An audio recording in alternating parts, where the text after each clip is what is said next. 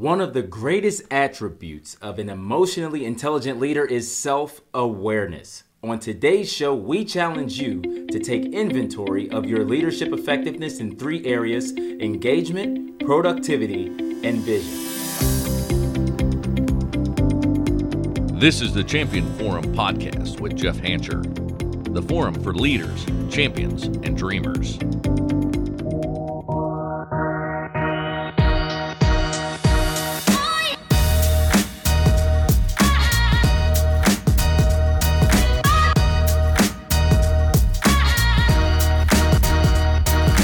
Welcome back, everyone. This is another episode of Hanch's How To's. These episodes are dedicated to highlighting the nuggets from Jeff's recent coaching calls and leadership roundtables. If you would like to have a question answered here on Hanch's How To's, make sure you email us at jeff at jeffhancher.com.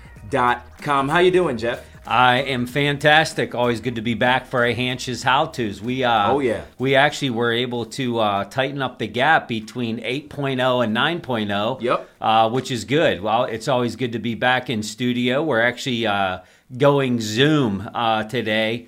Actually, we're going Zoom in studio so Yeah, that we yeah, can yeah. Uh, we can get audio, we can get Oh, yeah. video uh, in the quest to uh, push out a YouTube channel. So more to come on that. YouTube channel is uh, not far off for everyone. No, no, no. And talk about an inside look. You know, you're getting the Hanch's How To's, plus you're seeing us do it. So That's this it. is only getting better and better, man. Hey, Only maybe maybe better. someday we'll do like a live uh, podcast I'm somehow. You know, do a Absolutely. Q and A and you know video Zoom or whatever it might be. But we'll think Yeah. through that. Yeah. Well, hey, let's dive right into these. What do you have today? Yes, so for the Hanch's How To's 9.0, the first one that I wanted to cover today is people support what they help to create. You know, I had this client recently that uh, was so frustrated because they were launching uh, a new strategy. Basically, what they were launching was a new comp plan uh, for their salespeople. And uh, I felt like the comp plan was great. Uh, after review, I thought it was well done, thought out. I thought it was a win for the sales representatives in the organization. But uh, to to my client's chagrin, it did not go over well. And as I started to dissect with her what went wrong, because it wasn't the plan, I thought the plan was done well. Here's where she went wrong. She didn't engage people early, didn't engage, you know, key stakeholders early in the process of this change. And that's why I like this point of people support what they help to create. I don't care if you're bringing in the best change in the world, you're going to have naysayers. How to, how to help eliminate some of this is get people involved in the process and in the change. This principle, it's one of the greatest lessons that any leader can learn. Because if we want the commitment of our people at the point of implementation, what we need to do is involve them at the point of creation. Yeah. Th- this is so so important. Now, there's pros and cons to this. I get it, but there's way more pros. Th- this principle, it seems obvious to a lot of leaders when they hear it, but you have to really stop and think about whether or not you truly employ it. Am I am I doing this well? Do I do this? A lot of people think they're doing it, but they're not really intentional in making it a strategy.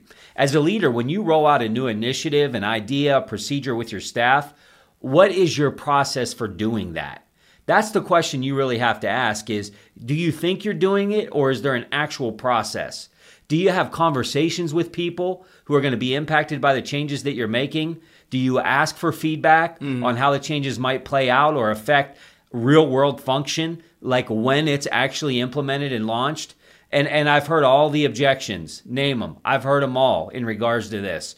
Uh, Jeff, that sounds like a great idea, but we don't have time. My people already have way more to do than time to do it. Uh, what if what if they suggest things that we can't do? Uh, if I give people the chance to comment, they may uh, find problems with what I want to do, and Yeah. how, how would I ever react to that?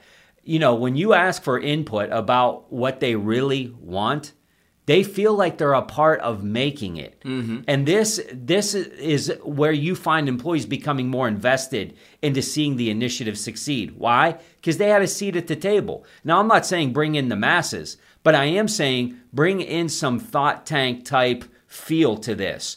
People that it's going to affect. Not to mention, bringing in perspectives outside of the leadership team is often going to bring light to some overlooked opportunities.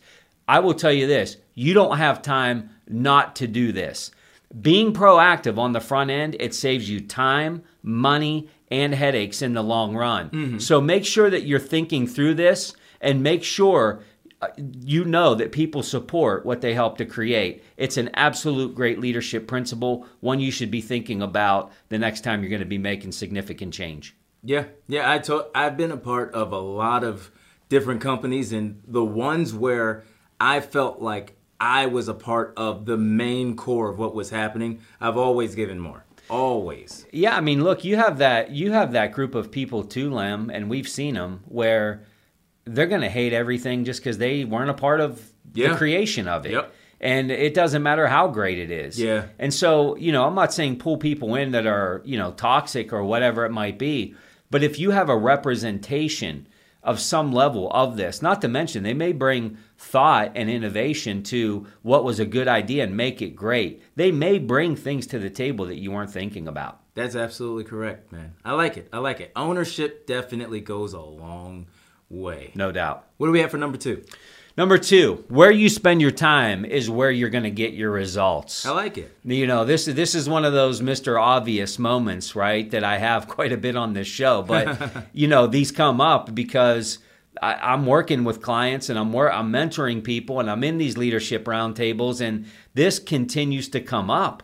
Productivity and time management is where I spend quite a bit of my time mm-hmm. helping other people most everyone is seeking to become more productive. Who who doesn't want to be more productive, right? Right, right? Who doesn't want more time in the day? You know, going to bed tired and feeling like you didn't accomplish anything is absolutely maddening. Yeah, you know, you're exhausted, you're tired, you're doing everything that you know to do, and you feel like nothing happened.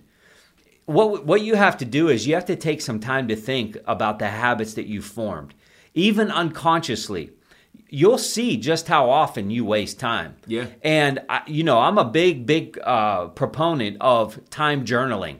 Th- this is where you really put the mirror up in front of you. And we have done entire podcasts on time management, but for the sake of time, what I will tell you, if this is you, and you, you, you we all know that where you spend your time is where you're going to get your results. Well, why isn't that happening? Here's a few questions that you should be asking yourself if you're not getting closer to your goals. The first question is this What decisions can I stop making? We don't have to be control freaks as leaders. We don't have to have a pulse on everything in our business. Another question is What is today's single most important goal? Uh, Lem, you and I and, and part of our team, we w- recently went through Eat That Frog. Mm-hmm. And this was the overwhelming theme of that book is what's the most important thing that I need to do today? Do you know what that is as a leader and what are you doing about it? Mm-hmm. How hard are you going after that thing, whatever it is, that is the most important single goal of the day?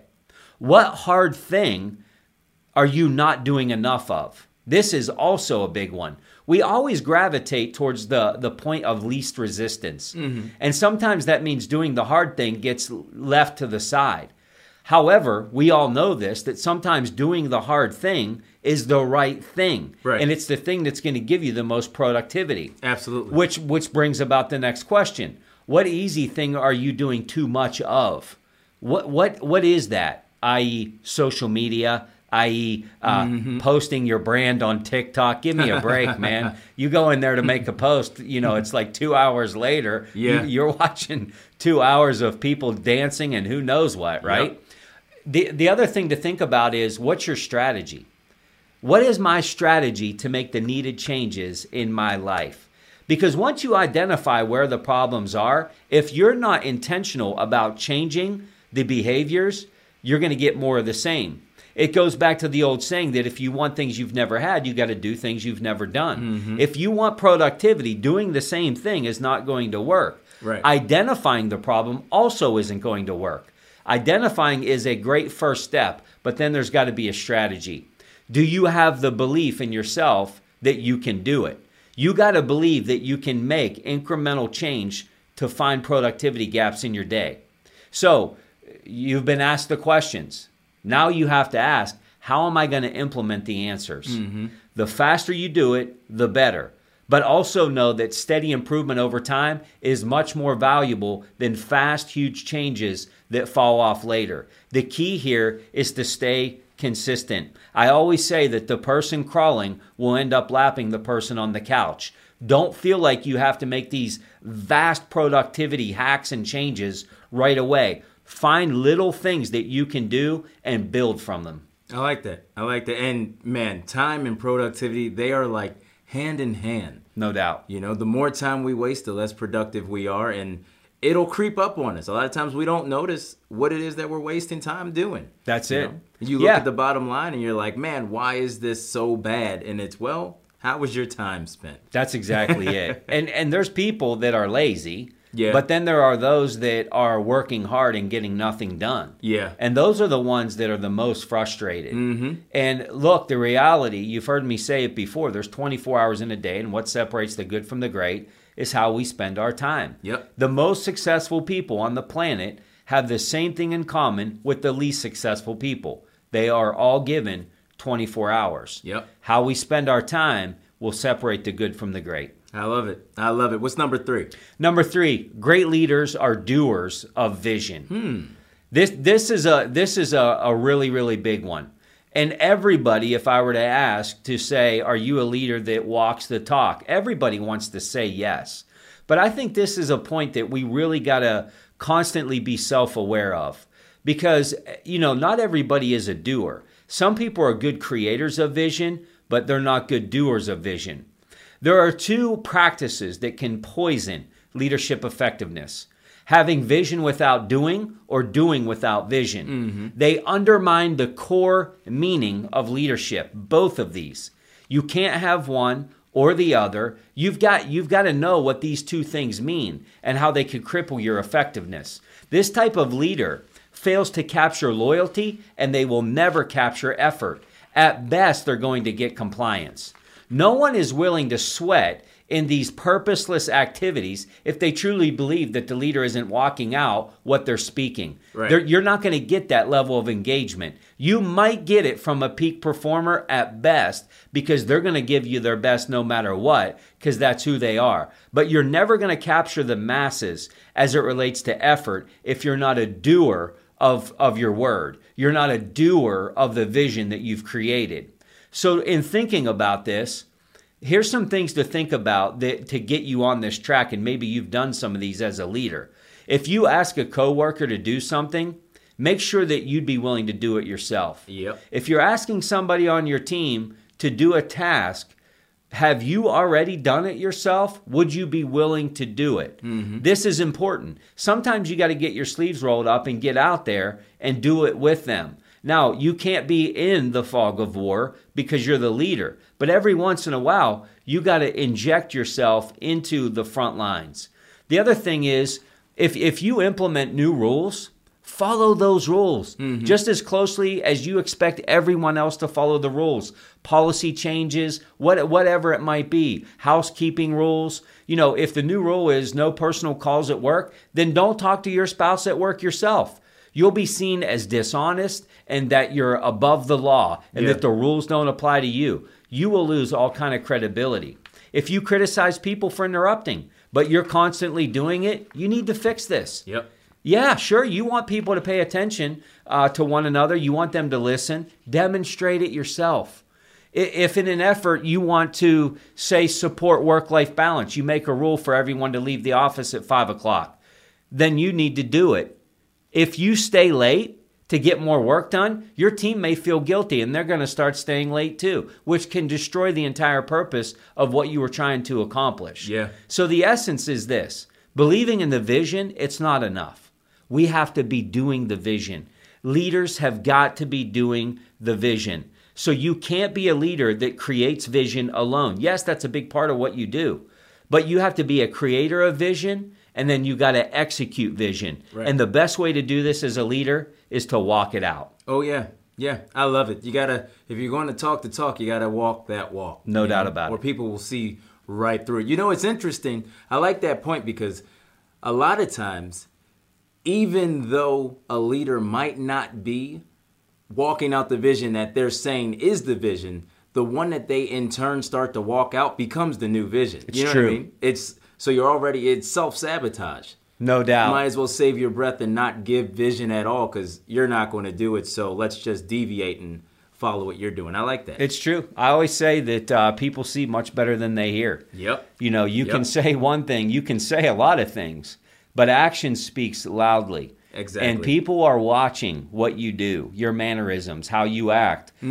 your your body language. There's Mm-hmm. Yep. all kind of things that impact being a doer of a vision. I love it. I love it. Well, there you have it, folks. That is another episode of Hanch's How To's in the books. What did we learn? Let's recap. We have one, people support what they create. Two, where you spend your time is where you will get your results. Don't forget that. And three, great leaders, not just leaders, great leaders are doers of the vision.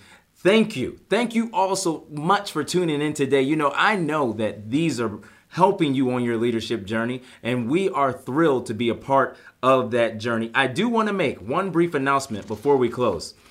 Jeff has been moderating a room every Saturday in the Clubhouse app.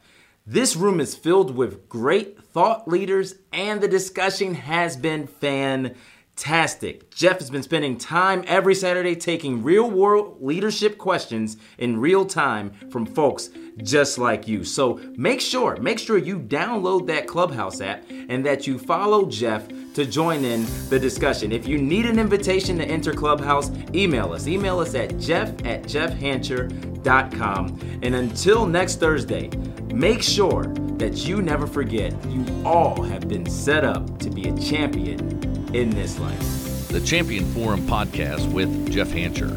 Lead, inspire, win.